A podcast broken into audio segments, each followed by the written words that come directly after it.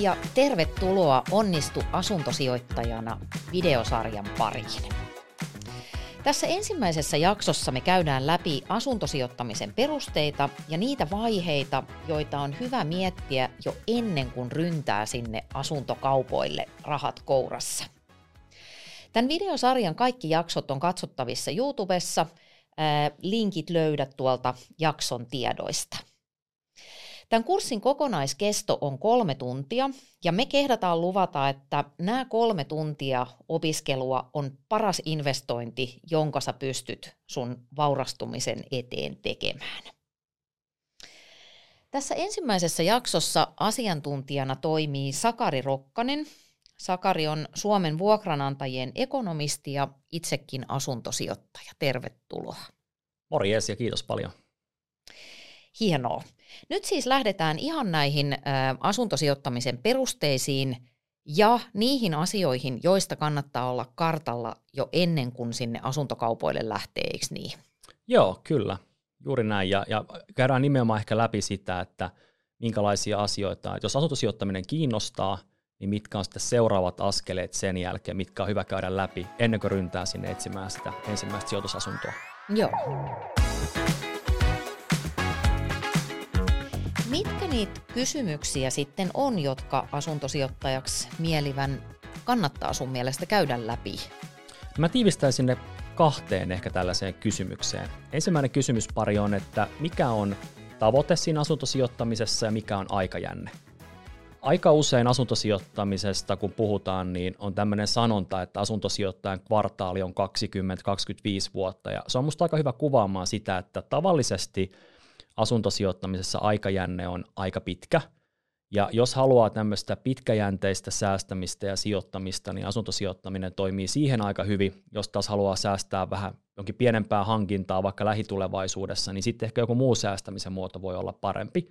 Mutta esimerkiksi meidän jäsenkyselyissä Suomen vuokraantajien jäsenistä, niin noin puolet ilmoittaa, että asuntosijoittamisessa maali on eläkepäivien niin kuin lisäturva. Niin tämä kertoo ehkä siitä, että perinteisesti asuntosijoittaminen nähdään tämmöisenä hyvin pitkäjänteisenä sijoitusmuotona.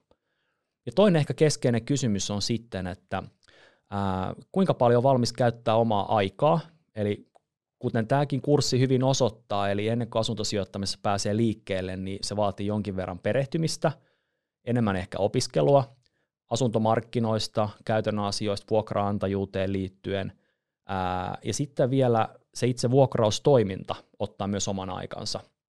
Eli mistä löytää vuokralaisen, mahdollisia remontteja, on hyvä varautua, että näihin kaikkiin menee aikaa. Toki toisaalta myös nämä voi nähdä mahdollisuutena. Eli jos omistat osakkeen, niin sä voit siellä yhtiökokouksessa käydä kertomassa yhtiöjohdolle, että kuinka sun mielestä pitäisi sitä osakeyhtiötä johtaa, mutta sitten taas asuntosijoittamisessa, kun se asunto on sun oma, niin siinä on paljon mahdollisuus vaikka omilla remonteilla, omilla valinnoilla, omalla asiakaspalvelulla tai vaikka osallistumalla sen taloyhtiön hallintoon, niin myös vaikuttaa sen oman sijoituksen tuottoon. Eli, eli hyvä varautua siihen, että aikaa, voi, aikaa vaatii vähän enemmän ja perehtymistä, mutta kolikon toisen, toinen puoli on se, että on myös enemmän mahdollisuuksia vaikuttaa itse siihen tuottoon omalla toiminnalla. Asuntosijoittaminen on näennäisesti semmoinen sijoittamisen alue, josta kaikki tietää jotain, koska kaikki asuu jossain.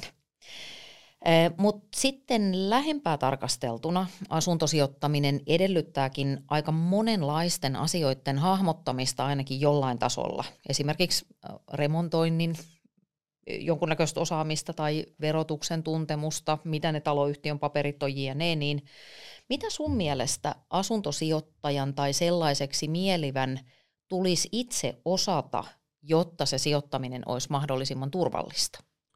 No kaikesta osaamisesta on niin kuin hyötyä, mutta ei tarvitse olla kaikkien alojen valmis asiantuntija. On ehkä on tärkein ehkä tiedostaa ja tuntee joltain osin niin kuin neljä keskeistä asiaa.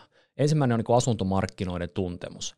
Eli vähän tunnistaa sitä, että miten asuntomarkkinat toimii, asuntojen hinnat voi nousta, laskea, ne todennäköisemmin – nousee alueilla, jotka kasvaa, voi laskea alueilla, jotka menettää väestöönsä, ää, tunnistaa paikallisesti, että mistä se vuokra-asuntojen kysyntä tulee. Onko ne paikallisen korkeakouluopiskelijoita vai mahdollisesti viereisen teollisuusalueen työntekijöitä.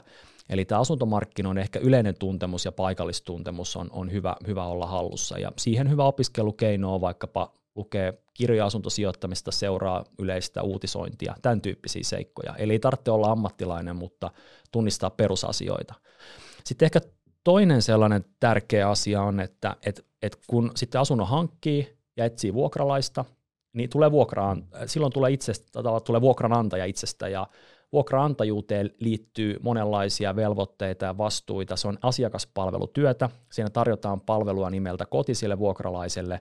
Ja on tavallaan tärkeää tiedostaa se, että, että tämmöisiä niin kuin hyviä, hyviä tota, ihmissuhdetaitoja tarvitaan sitten sen vuokralaisen kanssa ja hyvä asiakaspalvelu. Mm. Sitten tulee paljon juridiikkaa, eli juridiikkaa ja verotukseen liittyviä kysymyksiä, eli lainsäädäntö ohjaa, ohjaa sekä niin kuin verotuskäytäntöjä että vuokraantajuutta.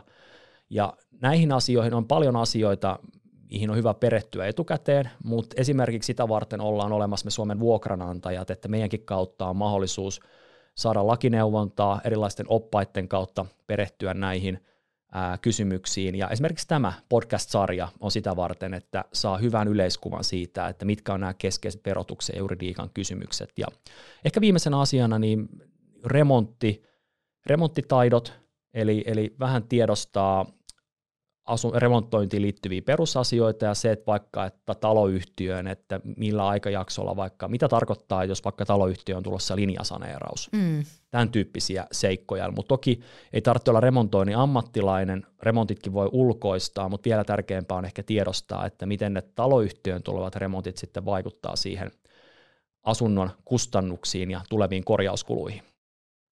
Näin ilmastuna tuntuu, että tässä oli hirveän paljon asiaa, mutta kun mä oon käynyt läpi nämä kaikki käsikirjoitukset tietysti tähän videosarjaan, niin kaikkeen löytyy semmoinen aika simppeli vastaus kuitenkin.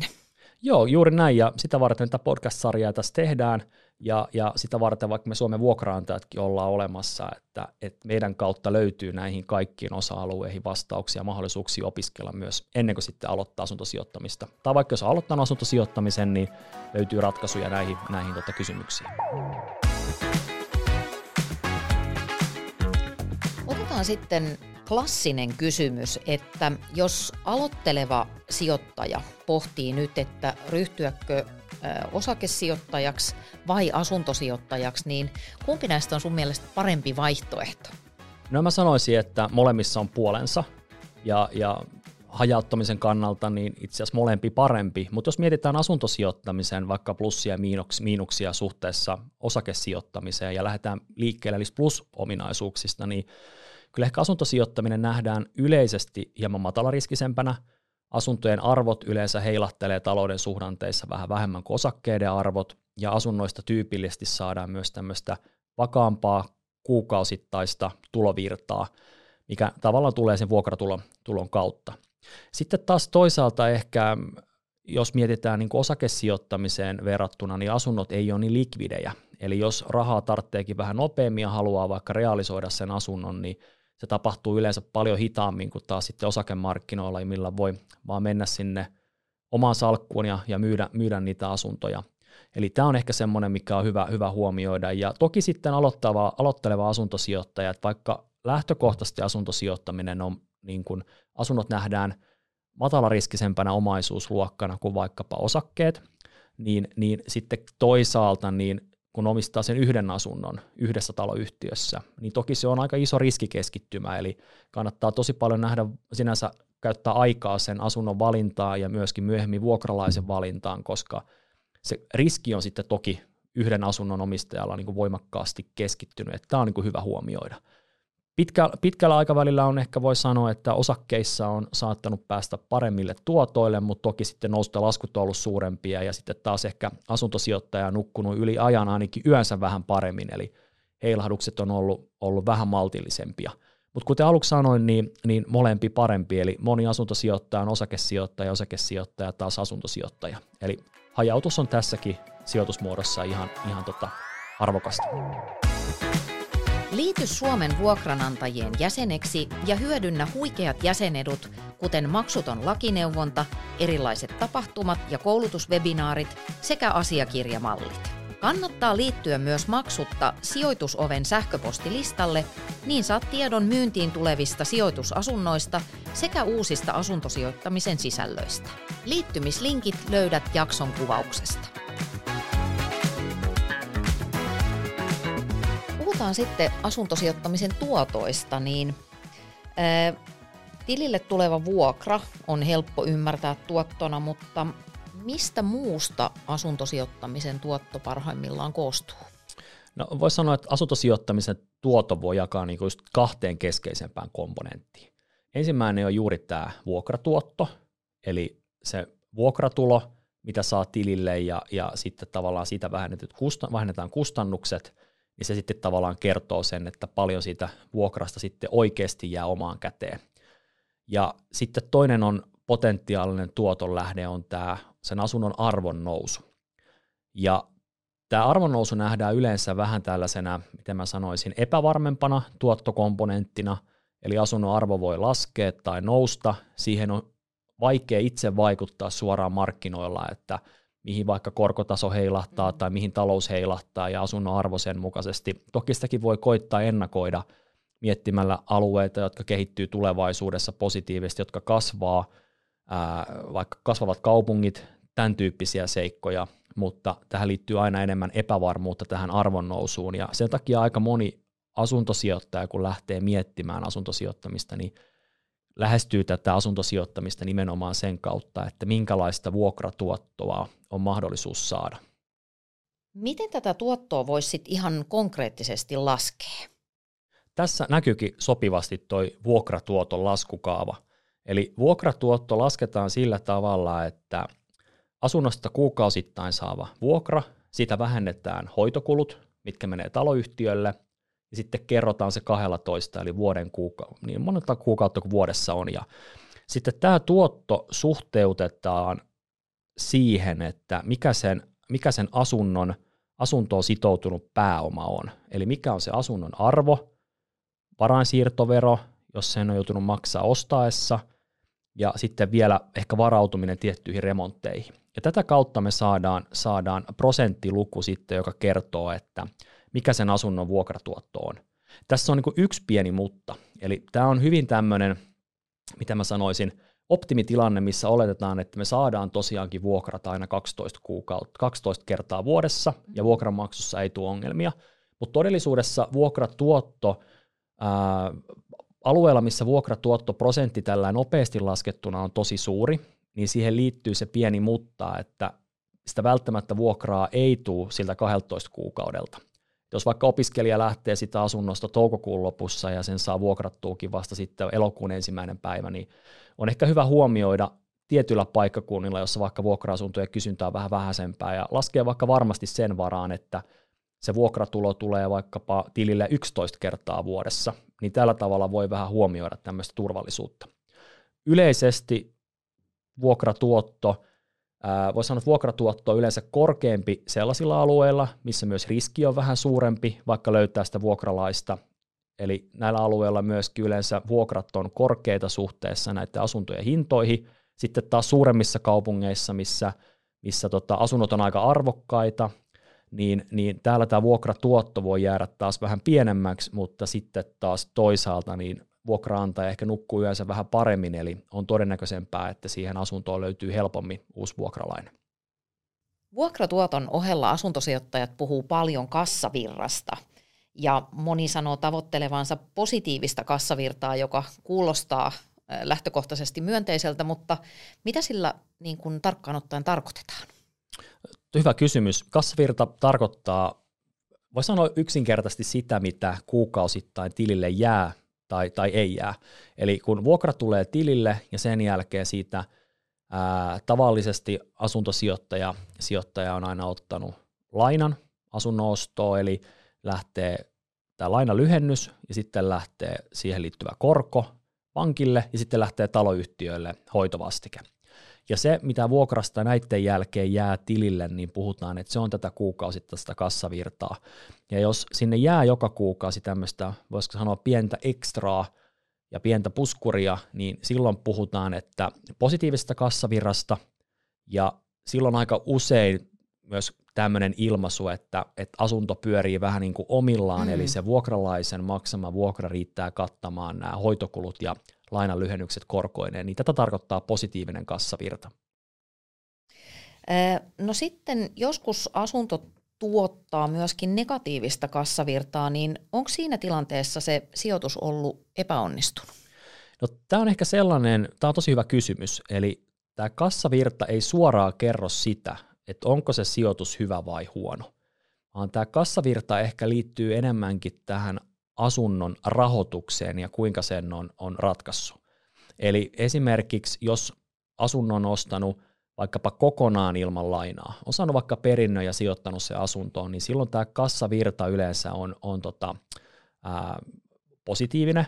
Ja sitten mitä enemmän taas on lainaa ja joutuu maksamaan kuukausittain myöskin pankille sitä asunnosta, niin sitten se herkemmin voi kääntyä se kassavirta myös negatiiviseksi. Tai jos laina-aika on vaikkapa lyhyempi verrattuna, että laina-aika on pidempi. Eli voi sanoa, että meillä voi olla kaksi identtistä asuntoa, joista voi saada ihan samanlaista vuokratuottoa, mutta miten tämän asunnon rahoituksen on järjestänyt ja minkälaisilla ehdoilla, niin, niin se vaikuttaa siihen, että millainen se kassavirta siinä on, että onko se positiivinen vai negatiivinen. Positiivinen kassavirta, niin siinä ehkä ajatus on sellainen, että se ajatellaan, että se on niin kuin asuntosijoittajalle niin kuin turvallista sijoittamista, että se pyörii vähän niin kuin riippumatta siitä omasta taloudesta – mutta vaikka kassavirta olisi negatiivinen, niin se sijoituskohde voi olla ihan siis tuottoisa ja hyvä, mutta se vaan tarkoittaa, että silloin täytyy olla omassa taloudessa sen verran niin kuin puskureita tai mahdollisuuksia säästämiseen, että pystyy vaikka niitä lainalyhennyksiä hoitamaan sitten siitä omasta taloudesta kuukausittain. Eli suoraan ei tarkoita sitä, että olisi huono tai hyvä sijoitus, mutta on hyvä tiedostaa tähän rahoitukseen liittyvät nämä kysymykset. Eli itse asiassa parhaiten avautuu kokeilemalla tämä kassavirran merkitys. Eli esimerkiksi sijoitusovi.comin sivustolla on sellainen laskuri, millä ainakin itse tykkään aina välillä leikkiä, eli ottaa jonkun asunnon, katsoa, arvioi sille jonkun vuokran, ja sen jälkeen voi myös vaihdella näitä rahoitusratkaisuja, että jos mm. vaikka ottaa vähän pienemmän lainan versus isomman lainan, eli isompi versus pienempi velkavipu, mikä on korkotason vaikutus ja vaikka lainaajan vaikutus eri skenaarioissa siihen kassavirtaan. Eli kokeilemalla ehkä parhaiten hahmottaa, että mistä eri tekijöistä se kassavirta sitten muodostuu positiiviseksi tai negatiiviseksi. Joo, kiitos. Hyvä vinkki, että si- siinähän sitten oppii, kun näkee ne numerot filminä silmiensä edessä. Ja pystyy helposti vaihtelemaan niitä, niitä muuttujia, että vaikka että just näille laskureille iso suositus. Usein neuvotaan, että asuntosijoittajalla tai sellaiseksi aikovalla tulisi olla jonkunnäköinen strategia – ja me ollaan nyt valkattu tähän kolme yleisintä strategiaa, niin käydään nämä ää, ähm, yksitellen läpi ja sitten sä saat vähän avata, että mistä näissä on kysymys ja kenelle näistä mikäkin sopii. Ähm, ensimmäisenä mulla on ehkä klassisin vaihtoehto, eli osta ja pidä. Joo, osta ja pidä on yleisin, perinteikkäin, tavallisin tapa niin lähestyä asuntosijoittamista, eli – Aikajänne on tyypillisesti pitkä. Ideana on ostaa vuokra-asunto, pitää sitä vaikka sen 20 vuotta vuokralaisilta tuloilla, tulevilla tuloilla asteittain maksattaa velattomaksi. Sitten kun vaikka jää eläkkeelle, niin sitä voi saada eläkkeen rinnalle tämmöistä lisätuloa kuukausittain. Ää, osta ja pidä strategia, voi sanoa, että se soveltuu oikeastaan voisi sanoa kaikille, jotka on asuntosijoittamista kiinnostuneita. Mm. Eli se vaatii ajoittain suurempaa työpanosta, eli silloin kun täytyy esimerkiksi etsiä uutta vuokralaista tai täytyy ehkä jossain välissä hieman asuntoa niin kuin remontoida, mutta pääsääntöisesti nimenomaan ideana on, että, että se ei vaadi niin aktiivista toimintaa kuin ehkä monet muut strategiat, ja idea ei ole tavoitella sitä, että voisi jäädä vaikkapa pois päivätöistä kasaamalla mahdollisimman suuren asuntosalkun, vaan, vaan, vaan tyylin yhtä kahta asuntoa asteittain maksamalla, niin saadaan vaikka lisäturvaa sinne eläkkeelle. No entäs sitten tämä flippaus? Eli siinähän ostetaan asunto, remontoidaan ja myydään, niin avaa sitä vähän. Joo, flippaaminen on tullut varmaan aika tutuksi sitä, että tosi moni vaikka tämmöinen asuntosijoittaja vaikuttaja vaikka Instagramissa jakaa innokkaasti näitä – omia kohteita ja kokemuksia, että kuinka tämmöinen asunto kokee täydellisen muodonmuutoksen. Eli puhutaan, että idea on niin pakottaa arvonnousua. Se kuulostaa vähän ehkä hassulta ilmaisulta, mm. mutta idea on nimenomaan löytää joku vanhempi kohde edullisesti, tehdä sinne iso muodonmuutos, ää, koittaa niin kustannustehokkaasti saada parannettua sitä asuntoa ja sen jälkeen myytyä se voitolla. Ja jos nyt sanottiin, että tuo ostaja-pidä-strategia oli vähän tämmöinen ehkä pienempää työpanosta vaativa ja tämmöinen pitkäjänteinen, niin tämä flippaaminen on juuri päinvastainen. Että se vaatii isoa aktiivisuutta, ää, remontointiosaamista tai ainakin vähintään silmää. Toki remontitkin voi ulkoistaa, mutta, mutta tavallaan vähän niin kuin ajatusta siitä, että minkälainen asunto kannattaa ostaa ja miten se kannattaa, kannattaa parannella – jotta sitä saa mahdollisimman hyvän sitten niin kuin tuoton. Eli vaatii hyvin aktiivista toimintaa ja perustuu nimenomaan tämmöiseen nopeeseen kiertoon, eli että asunto ostetaan ja remontoidaan ja myydään ja sitten lähdetään etsimään seuraavaa kohdetta. Eli, eli on tämmöinen, voisi sanoa jo puoliammattimainen tapa lähestyä asuntosijoittamista. No sitten on vielä tämä BRRR, eli osta, vuokraa, remontoi, uudelleen rahoita, toista niin mikä juttu? Joo, tämä sana, sana hirviö voisi sanoa, mutta ehkä lyhykäisyydessä voisi avata näin, että se asettautuu tämän osta- ja pidä-strategian ja flippauksen välimaastoon. Eli vähän poimii näistä molemmista ideoita. Eli ajatuksena on, on, on ostaa asunto, ää, koittaa ehkä löytää samalla tavalla kuin flippauksessa vaikka vähän heikkopikuutoisempi asunto, saada se vuokrattua ja jossain sopivassa välissä remontoitua – ja tällä remontilla saada vähän parempaa vuokraa, mutta samalla myös sen asunnon arvoa nostettua. Ja kun sen asunnon arvo nousee, niin pankki on valmis sitten sitä noussutta arvoa vasten, niin yleensä myös valmis, se vakuusarvo kasvaa, mikä taas sitten mahdollistaa pääsyä ää, nopeammin ostamaan seuraavaa sijoitusasuntoa, ja, ja millä, millä, millä voi taas toistaa tämän saman kaava. Ja, ja tästä ehkä puhutaankin, että on tämmöinen – asuntosijoittaja lumipalloefekti ja, ja tämän tyyppinen BRRR-strategia sopii hyvin semmoiselle vähän, voisi sanoa niin kuin aktiivisemmalle ja kasvuhakuisemmalle asuntosijoittajalle.